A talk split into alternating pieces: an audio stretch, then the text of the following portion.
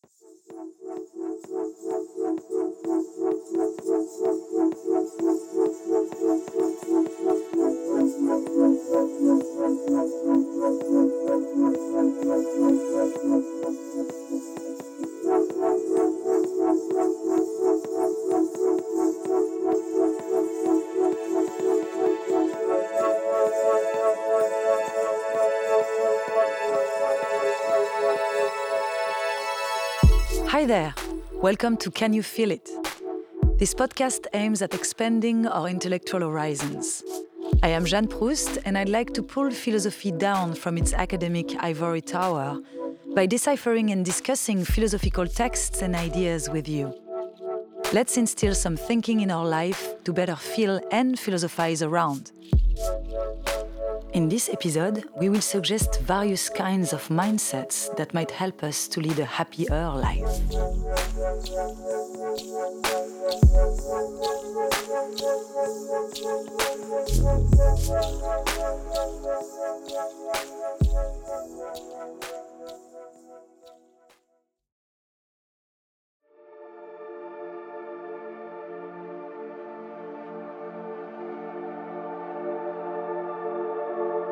Ma troisième maxime était de tâcher toujours plutôt à me vaincre que la fortune. My third maxim was to endeavor always to conquer myself rather than fortune, and change my desires rather than the order of the world. And in general, accustom myself to the persuasion that, except our own thoughts, there is nothing absolutely in our power so that when we have done our best in respect of things external to us, all wherein we fail of success is to be held, as regards us, absolutely impossible. And this single principle seemed to me sufficient to prevent me from desiring for the future anything which I could not obtain, and thus render me contented. For since our will naturally seeks those objects alone which the understanding represents as in some way possible of attainment, it is plain that if we consider all external goods as equally beyond our power, we shall no more regret the absence of such goods as seem due to our birth, when deprived of them without any fault of ours, than our not possessing the kingdoms of China or Mexico, and thus making, so to speak, a virtue of necessity we shall no more desire health in disease or freedom in imprisonment than we now do bodies incorruptible as diamonds or the wings of birds to fly with. But I confess there is need of prolonged discipline and frequently repeated meditation to accustom the mind to view all objects in this light and I believe that in this chiefly consisted the secret of the power of such philosophers as in former times were enabled to rise superior to the influence of fortune, and amid suffering and poverty enjoy a happiness which their gods might have envied. For, occupied incessantly with the consideration of the limits prescribed to their power by nature, they became so entirely convinced that nothing was at their disposal except their own thoughts, that this conviction was of itself sufficient to prevent their entertaining any desires for other objects.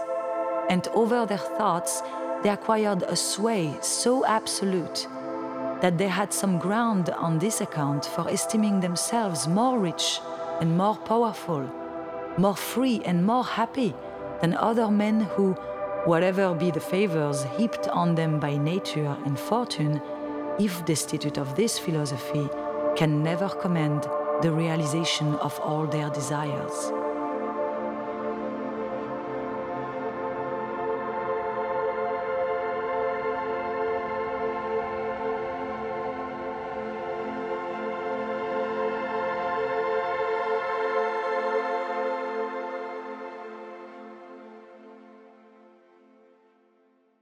This excerpt comes from part 3 of the Discourse on the Method, Le Discours de la Méthode, written by René Descartes in the 17th century. Therefore, the language, pardon my pronunciation here. Descartes, in this Discourse on the Method, suggests a provisional moral code consisting of just three or four maxims, as he says. Here we are looking at the third maxim of this kind of recipe for morality.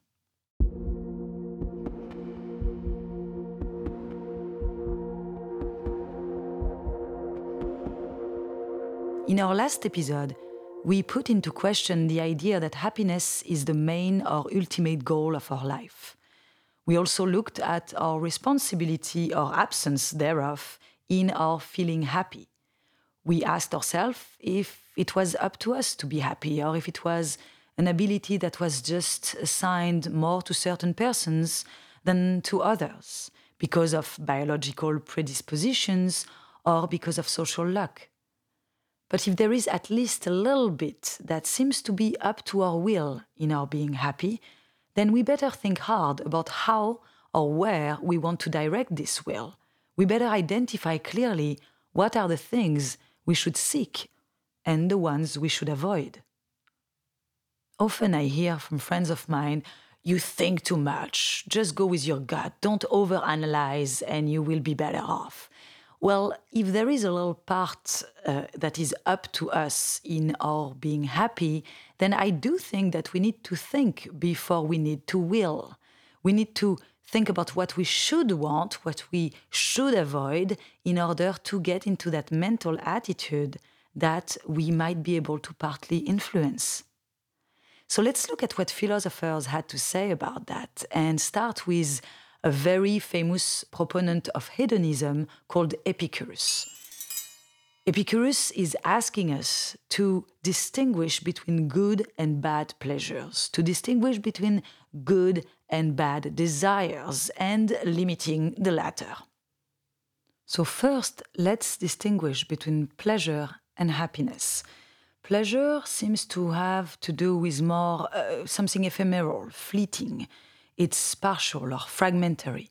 It seems to be concerning a specific organ, a part of the body, or a specific sense. Even a specific idea gives us pleasure, sometimes a thought, but we can still be very unhappy while experiencing pleasure. While happiness has this lasting or sustainable connotation to it, it seems to be more a state of continuous contentment and satisfaction no matter what causes this satisfaction or pleasure.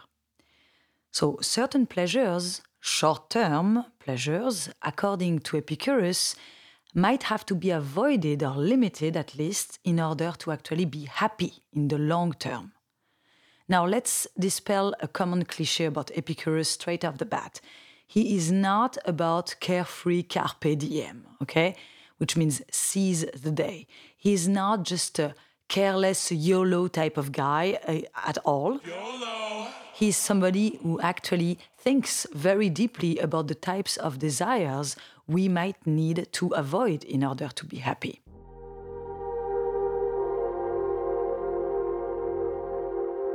I am just inserting this warning here because I remember a grocery store with fancy goodies in Miami named Epicurus, which is very misleading in regards to what Epicurus actually had to say about pleasure, desire, and happiness. So, what he does is actually separate desires in three categories. Okay?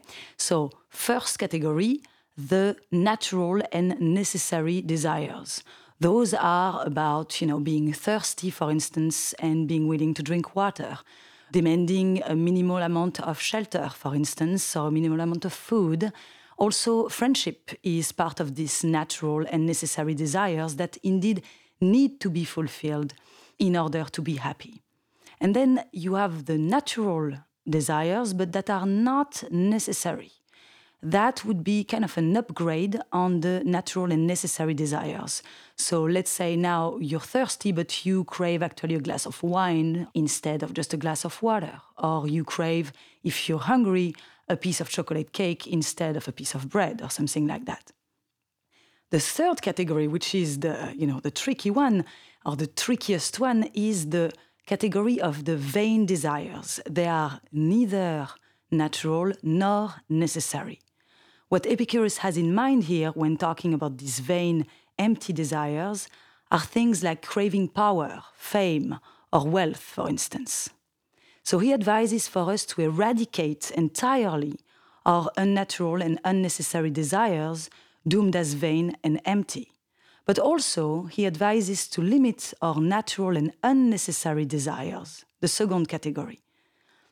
So, this upgrade category I talked about, namely willing, for instance, to eat a chocolate cake or something like that. So, why does he ask us to limit those? Well, not only because too much immediate pleasure can become addictive, and we might easily get used to it. And if or when we end up not being able to afford the satisfaction of these desires anymore, we would suffer from that lack. But also, another reason why we should limit these natural but unnecessary desires is that they might end up dulling our palate. That's what we call today the diminishing marginal utility in technical terms. That just means that the more you do something, the less pleasurable it actually becomes. Like going to the restaurant. I remember being ecstatic as a child when we would go to eat at the restaurant, precisely because it was rare. If you go every day, it becomes normal and less exciting. Just a side note here, I'm not so sure that all pleasures actually diminish in their intensity the more you indulge in them. Take wine or cigarettes or sex, for instance it seems that the more you experience these activities, the more they become pleasurable. So I'm not sure that you know this diminishing marginal utility is a valid argument for all types of pleasures. So to go back to what Epicurus is saying, by promoting a limitation of our desires, he really calls for a negative definition of happiness. And indeed, he identifies happiness to ataraxia, namely the absence of troubles of the soul, and aponia, the absence of physical pain. So happiness is nothing more than the result of a remedy against what causes unhappiness, a remedy that needs lucidity, rational skills to distinguish between healthy and unhealthy desires, and discipline the mind to constantly remind oneself of that. This remedy, that Epicurus calls tetrapharmakos, actually includes fighting against or avoiding four potential sources of anxiety. One is a fear of God, another is the worry about death, a third one is the fear of the fact that what is good might not be easy to get. That's the one you can avoid by selecting only the simple, natural, and necessary desires, calling only for easily attainable goods such as minimal shelter, water, bread, friends. And then the fourth potential source of anxiety is the idea that we are going to have difficulties to endure pain. Pain and suffering are believed by Epicureans to be, if intense, fairly brief, or if chronic, fairly mild. So for them, it is actually not difficult to endure pain. So let's go back to the fear of God and the worry about death, which are the two potential sources of anxiety we didn't speak about yet. Regarding the fear of God or of the gods, well, they are actually perfect immortal beings, so they cannot possibly have an interest in affecting our mortal, miserable lives. The gods cannot be weak, and being willing to harm us would be a sign of weakness. Regarding the fear of death, now, which is the second potential source of anxiety, Epicurus reminds us that we shouldn't be afraid of something that we won't experience.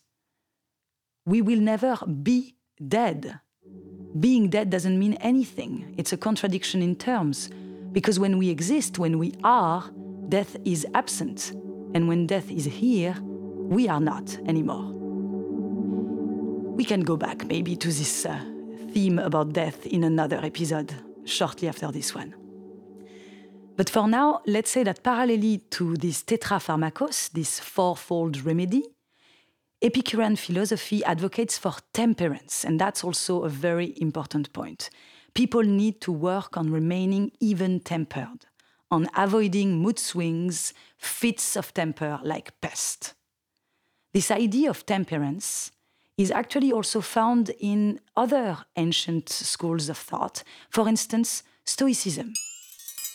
Though Stoicism centers more around duty and reason rather than around pleasure and friendship, it also advocates for temperance by making us distinguish, this time, between what depends on us and what doesn't, what we have control over and what we don't have any control over.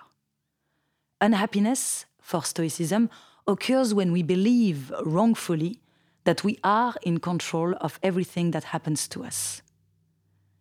So, for Stoicism, happiness is a type of acceptance of the necessity of what happens. Happiness is almost a thoughtful resignation that aims at avoiding frustration and regrets. On loss and grief, for instance, some of the most painful experiences, Stoic philosophers would advise to recognize that what wounds the grieving person is not the event itself of the death of the closed one, but the judgment we carry upon that event.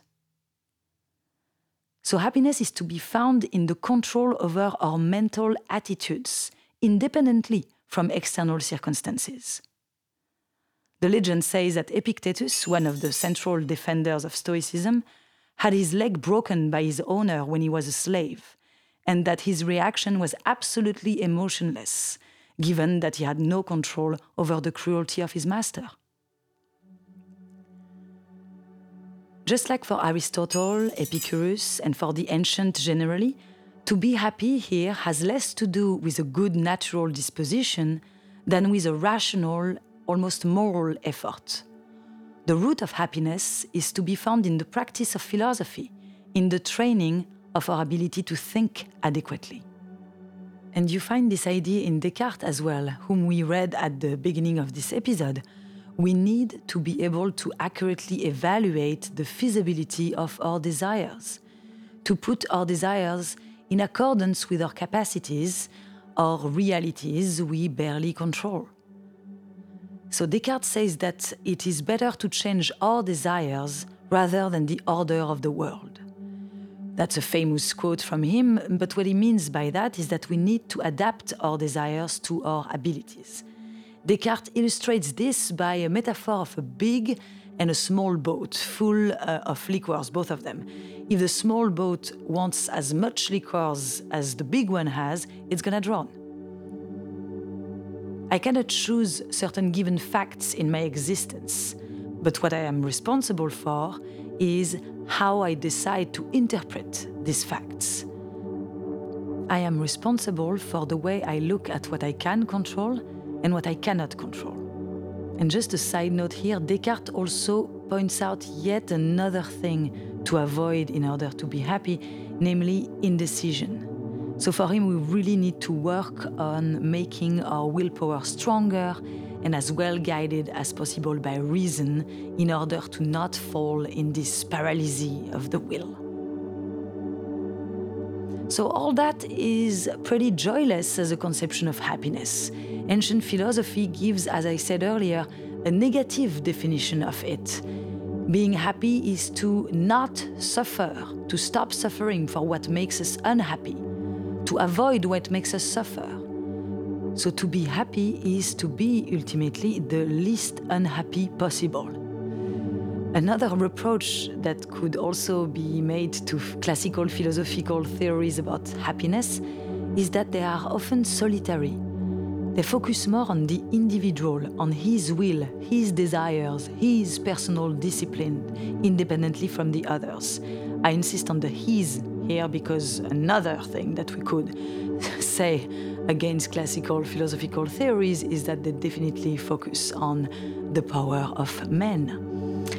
But this solitary uh, aspect of these theories takes me to another crucial point about what actually plays a huge role on our happiness our relationship with others, which shouldn't come second in our assessment of what happiness is.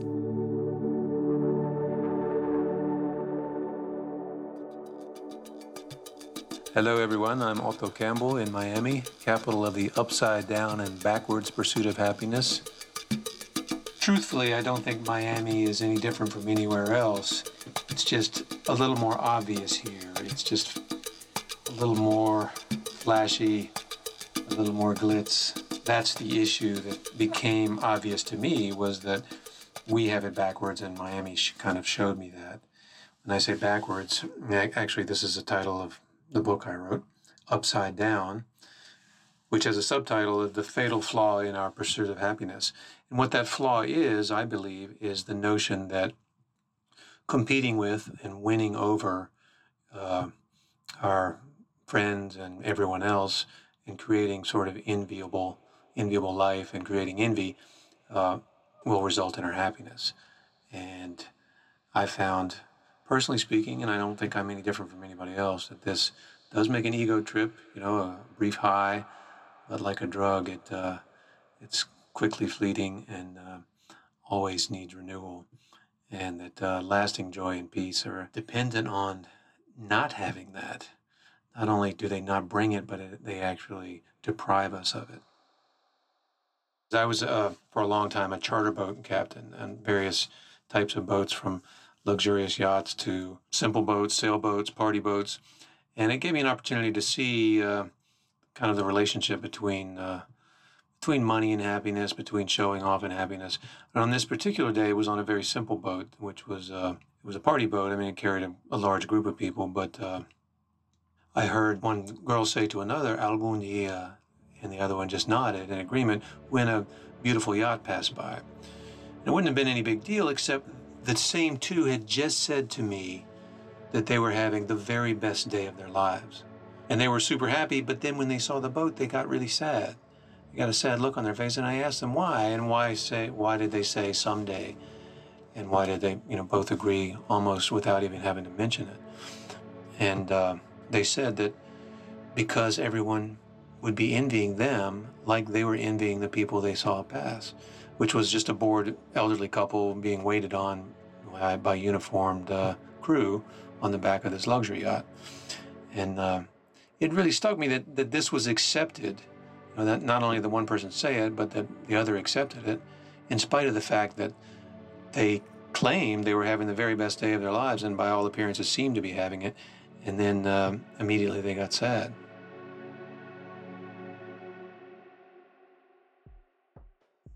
Kind of along the same lines. I, I, was involved myself with, with kind of a minor celebrity at one point, that, uh, but a, a, fairly well known name. In, uh, and her friends were even more famous, and she went to all the right places and knew all the right people and was envied by everybody.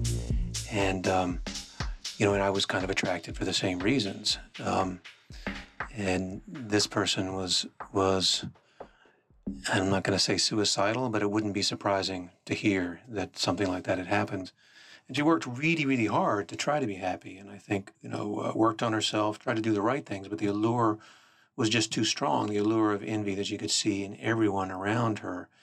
I can say in my personal experience too. I mean, even mentioning the story now, if I mention the names, people perk up.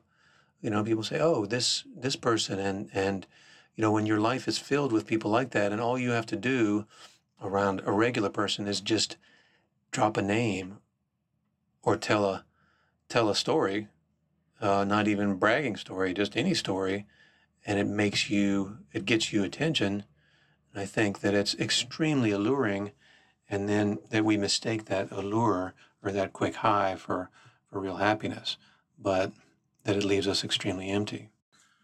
One of the reasons I, th- I think it leaves us empty is that it creates in our minds a sort of hierarchy of, of human beings. And we put ourselves in this, in this chain, and we're always competing and trying to put ourselves higher up the chain. But we also are missing anybody who doesn't conform. Maybe they don't have an enviable life. Maybe they're not attractive. Maybe they're not wealthy. Maybe they don't do the right things or you know have been to the right places or know the right people and so they they are invisible. And so our world is is sort of restricted because you don't see the beauty except in very few people. And of course the more refined and cultivated and wealthy and and uh, successful and famous you are the smaller and smaller it gets. And the simpler we, we are conversely the simpler and this doesn't necessarily mean that you know we have to be an ignoramus and, and a failure. It's just more of a mindset the more that we look at people the same, the more the you know the world opens up and the, the beauty of it is apparent all the time and in every person. And and even more so with the humble people because of the struggles that they've, you know, that they've faced with uh, having less privilege and less less less of an easy time of it. So this discovery prompted uh, a bit of versifying. Have you been blessed to know the best in beauty, brains, and fortune? Those in the know who run the show and have the greatest portion? If so, you may have noticed there's a challenge they all face. A pesky little bug that lives in every lofty place. Others catch it too, of course, and we'd exchange our lives to be that hot for what they've got. We'd kiss our souls goodbye. But more than less, this bug infests the shining and outstanding, and costs them more than truly precious than they can imagine. The simple, real, and true connections without competition, the deeper meetings of the soul, free from all pretension. It's not to say they can't achieve these at their higher level, it's just a great deal harder.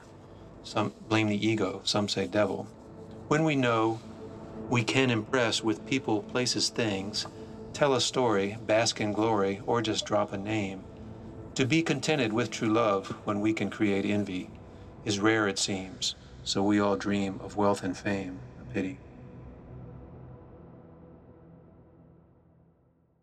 So, our relationship to others is something that seems absolutely crucial to clearly assess whenever we are seeking happiness.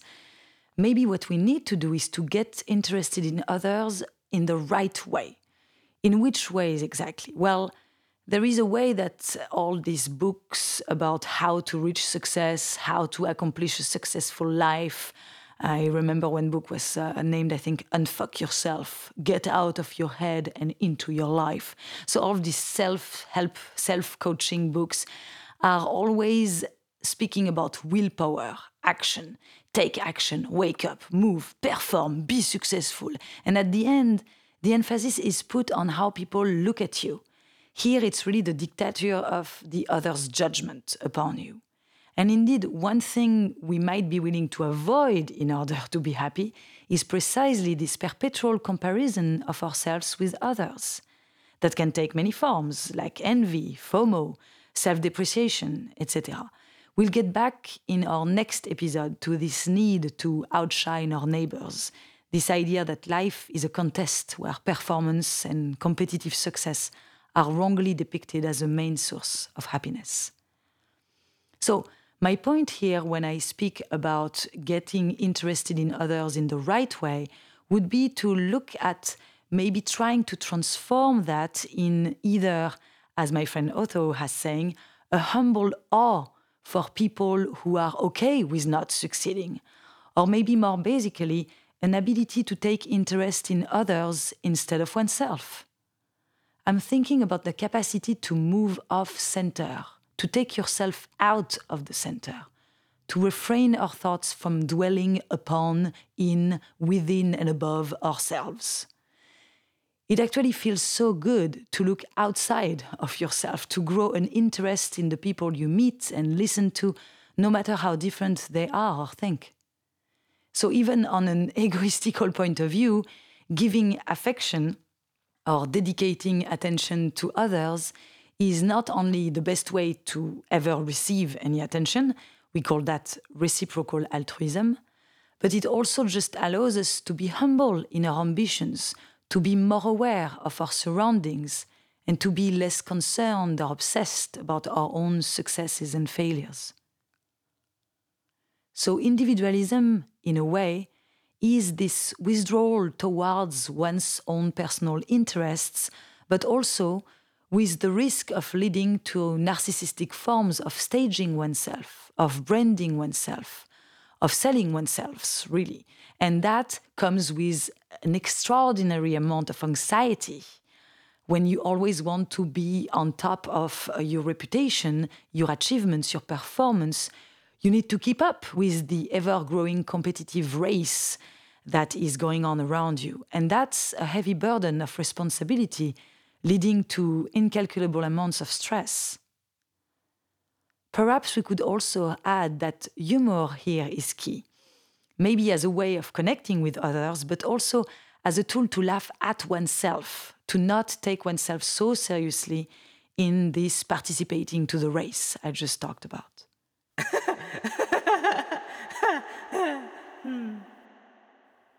Another thing that has been often identified as a key component of happiness is the ability to focus on the now, the sensibility, curiosity to our present environment.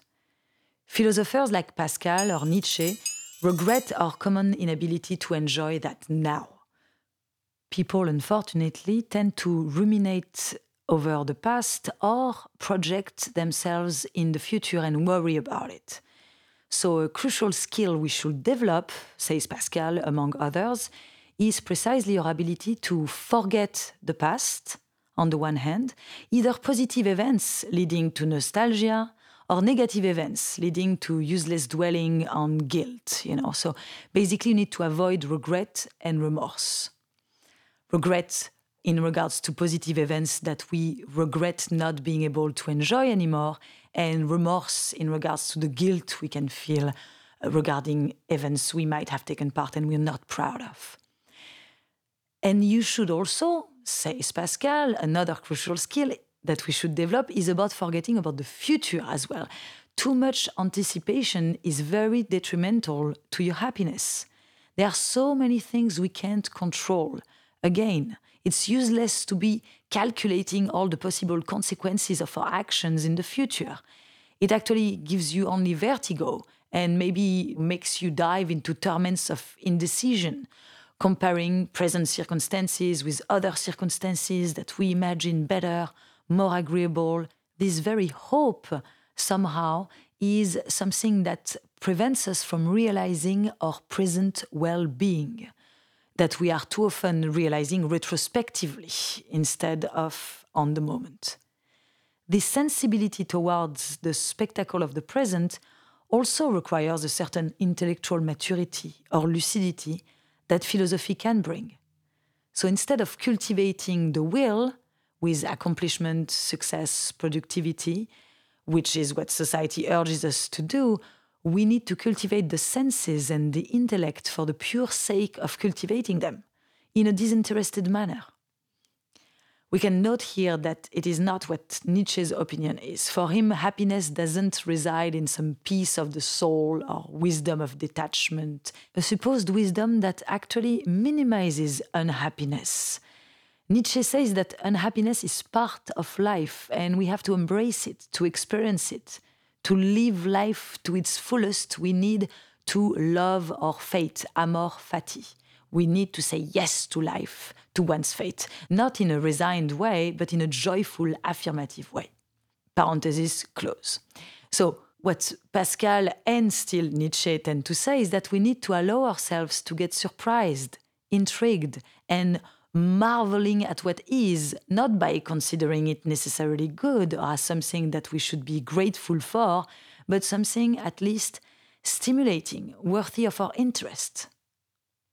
While all that sounds great now, it seems that we are here assuming that there is much that is in our control. And as we saw in the last episode, having control over our feelings is not equitably distributed biologically, nor psychologically among us. But maybe it is also a muscle that needs training, discipline, the same way someone with natural gifts in music or sports, for instance, can still, with training, become relatively good at playing tennis or the piano. People often ask me why I ended up studying philosophy. And I think one of the reasons is precisely because it brings a sense of perspective, but also of detachment, almost a, a, joyful indifference to ourselves and to the place we have in that world in a way. But at the same time, paradoxically, it also fuses a great intellectual or sensorial curiosity towards that world. Philosophy for me, or the practice of philosophy, is the very feeling of the impossibility to get bored. Philosopher is not a wise man or a wise woman. He or she is in love with wisdom, so we are lacking precisely wisdom. We are happy to be ignorant and to have so much to learn still.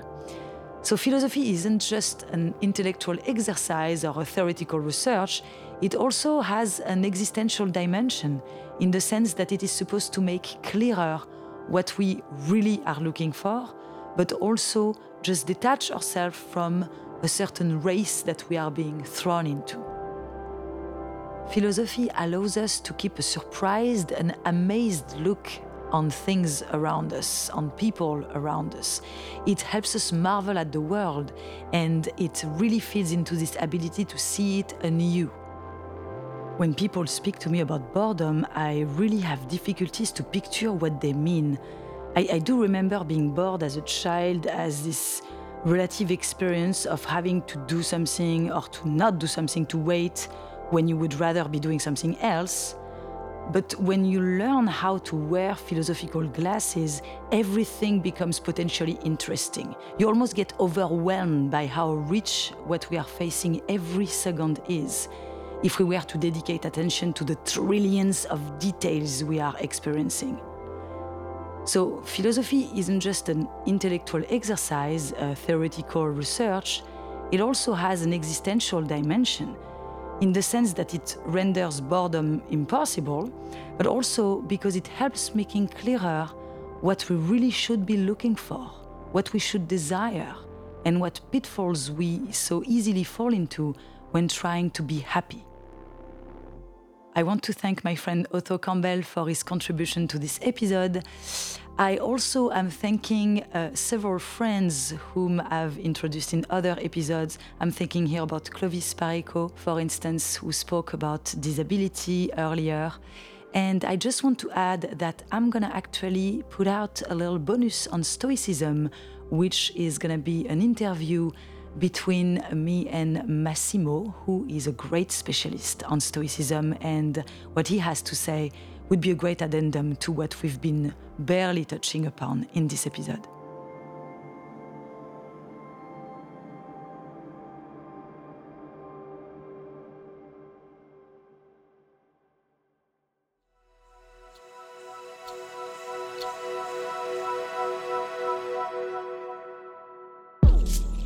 Thank you for listening to Can You Feel It, a podcast where we explore the world with a philosophical lens.